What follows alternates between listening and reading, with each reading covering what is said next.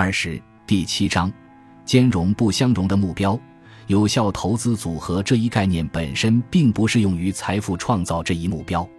既然风险和收益是同一枚硬币的两面，那么构建一个有效分散的投资组合，以试图消除所有可被分散掉的风险，未必是一件好事。理想的投资组合是什么样的呢？如果你定期与财务顾问讨论投资事宜，那么你们的谈话可能集中于你拥有的股票。债券及其他资产的组合，以及各种各样的风险收益统计数字。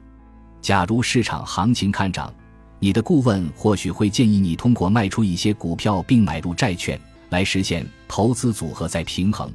假如市场存在利率上升的预期，你的顾问或许会建议你卖出债券或其他固定收益投资。假如一名基金经理或一支共同基金的表现欠佳，你的顾问或许会建议你卖掉这只基金，并且买入另外一只业绩更好的基金。考虑市场行情，在将波动性当作风险度量指标的情形下，你更有可能做出这些调整。如果你能花一点时间仔细的思考一下，那么我敢打赌，上述经历只会让你感到不满，或者你想知道有没有更多的可能。这类投资咨询模式。沿袭了哈里马科维茨现代投资组合理论的思想。一九五二年，马科维茨在其发表的一篇论文中首次提出了该投资组合理论。现代投资组合理论中包含两个关键的风险维度：第一个是用统计术语中的标准差来衡量的波动率，它描述的是证券价格随时间的波动量；第二个是相关性。它衡量的是各种证券相对于其他证券会如何变动，有助于确定投资组合收益的稳定性。投资组合理论显示，最优的投资组合都是通过精确的计算某只证券相对于其他证券的变动幅度而建立起的，在利益优先的原则下抵御某些风险。基于对这两个风险维度的理解，许多投资者对分散投资和资产配置都不会感到陌生。如今，我们都是马科维茨的门徒。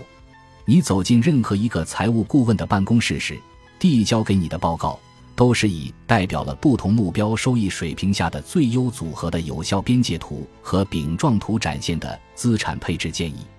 正如我们在前文中已经讨论过的，这种资产配置建议往往会将你和你的顾问引向追求跑赢市场的错误方向。尽管马克维茨的均值方差模型存在着各种明显的缺陷，它还是得到了世人的普遍接受。金融业一直使用收益的波动性来定义投资风险，就是一个有力的印证。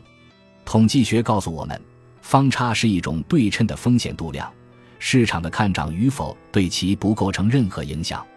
一位基金经理推荐的投资组合带来了惊人收益，另一位基金经理最后输的只剩下内衣裤。他们当然不能相提并论。那么，你为什么会感到不满呢？原因之一是，将风险的复杂性简化为一个数字充满了变数。正如行为心理学家丹尼尔·卡尼曼和阿莫斯·特沃斯基所阐明的那样，在《风险态度的谬见》一文中，卡尼曼指出，一名财务顾问的任务是找到一个风险组合以适应投资者的风险态度指标。这是这个行业的共识。我在这里想表明的是，这根本不可能。卡尼曼继续解释道：“展望理论的中心观点是，人们并非总是厌恶风险，只是相对于收益，他们对损失更为敏感。有时，人们也会寻求风险，这体现在风险越大，收益越大对他们的吸引力，以及在损失几乎不可挽回时，他们愿意孤注一掷。让事情变得更复杂的是。”人们对其资产并不具备全局观，他们拥有独立的心理账户，并且相对于其他账户，更愿意用某些心理账户中的资金来从事风险投资。为了理解个体对风险的复杂态度，我们必须知道他究竟能够承担多大的损失，也必须知道他为了获取巨大利益而愿意投入的资金数量。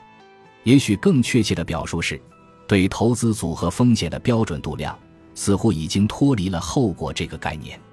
正如私人投资者罗伯特·杰弗里在其1984年的一篇论文中深入阐述的那样，波动性本身只是一个有益的统计概率。杰弗里认为，投资的真正风险是，一个投资组合在投资的中期或末期，或是在这两种情况下，都不能向其投资者提供必要支出所需的现金。因此，根据杰弗里的观点，投资关注的重点不在于某一证券的波动性。而在于某些紧要关头，你不得不将它卖掉时它的价格。因此，风险不仅是发生了什么的抽象表述，还是事件风险这样的事实存在。也就是说，在你需要的时候发生的事情对你打造现金流产生的影响。此外，有效投资组合这一概念本身并不适用于财富创造这一目标。既然风险和收益是同一枚硬币的两面。那么，构建一个有效分散的投资组合，以试图消除所有可被分散掉的风险，未必是一件好事。假如你拥有某个特定行业的深厚的知识积淀，那么你的投资策略应当充分利用这种专长来创造财富，同时不危及你的生活现状。类似的，假如你的梦想包括创立一家企业，或者追求一份能够给你带来个人成就感和幸福感的职业。那么，你的财富管理策略应当能够服务于这一目标。也许最重要的是，考虑到市场发生极端不利波动的可能。现代投资组合理论的实施条件似乎尚不充分。事实上，正如马克维茨所定义的，不确定性和风险之间的实质区别才应该是投资要关注的重点。首批对这两个概念进行细致区分的学者之一是芝加哥大学的经济学教授弗兰克·奈特，一个打破传统观念并且对自由市场理论深信不疑的人。在一九二一年出版的名著《风险、不确定性与利润》中，奈特将风险描述为一种可以测量的已知的可能性，而将不确定性描述为未知的、不可测量的。在几十年后，杰出的数学家贝努瓦。曼德尔布罗特进一步详细地描述了不确定性和风险这两个概念的区别。曼德尔布罗特因在对不规则形状进行研究的分形几何学方面所做的开创性工作而声名远播。曼德尔布罗特将分形几何学的知识应用于包括金融学在内的各种学科中。在其1963年发表的一篇著名论文中，曼德尔布罗特声称。金融市场的内在动力是不可预知的、野蛮的，因此不适合用传统的统计方法来分析。他认为，市场的波动性不仅难以衡量，更可谓无处不在。就像洪水和飓风一样，金融市场在本质上是不可预测的。它不是轻度随机的代名词，而是疯狂随机的代名词。反对传统统计优化模型的主张，要想成为主流，需要几十年的时间。需要一本转变范式的图书，还需要一次彻底的市场修正。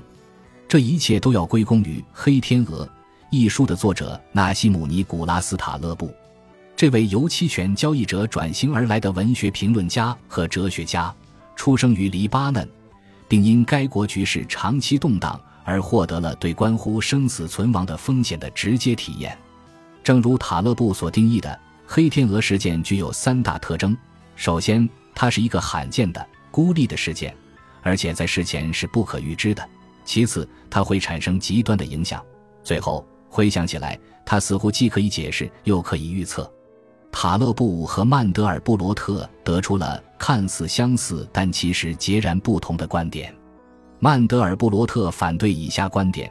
既然市场动态是不确定的，而且风险无处不在。那我们就能够通过最优化来调整投资组合的风险。塔勒布认为，突发的大事件决定了历史和我们生命的进程，往往会带来灾难性的影响。然而回想起来，这些黑天鹅事件似乎是可以解释的、可以应付的，并且被别有用心的专家们不断的加以重新解释。投资者小课堂：投资组合在平衡。一般是指当投资组合当前资产配置与目标配置出现偏差时，及时调整各类资产的权重，以实现投资组合的资产配置初始目标水平的策略。有效边界，在收益风险约束条件下，能够以最小风险取得最大收益的各种证券的集合。